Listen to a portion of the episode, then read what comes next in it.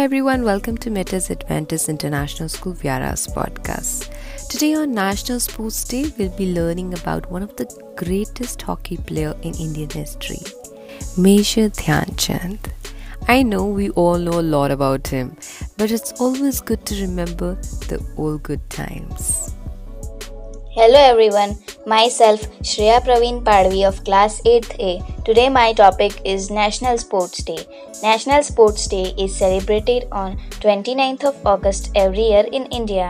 This day is the birth anniversary of the legendary hockey player Major Dhyanchand. He was born at Allahabad in Uttar Pradesh on 29th of August 1905 as Dhyan Singh. He rose to prominence in the pre-independence period. He is also known as the Hockey Wizard of India.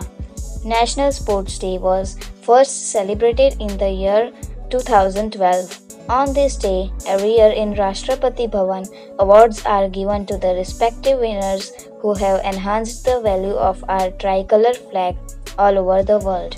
This day spreads awareness about importance of sports in life. Major Dhyan Chand remains a legendary figure in the Indian and world hockey.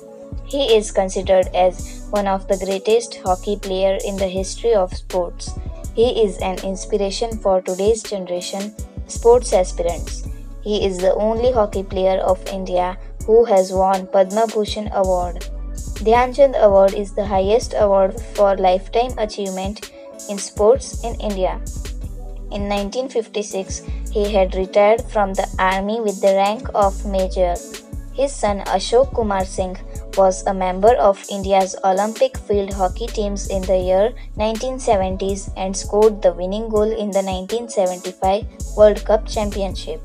Star of the Indian hockey team that dominated the sport in the years before World War II, Major Dhyan Chand played an important role in helping India complete their first hat trick of Olympic gold medals by winning at 1928, 1932 and 1936 Summer Olympics. He died on 3rd December 1979. These were some historic points about Major Dhyan Chand. Thank you.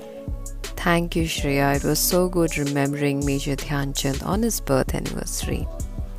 Today's podcast, I would just like to end with a quote Rise, awake, and stop not till the goal is reached that's it for today's podcast. We'll catch you next time with some other story. Till then, you take care of yourself. Bye bye.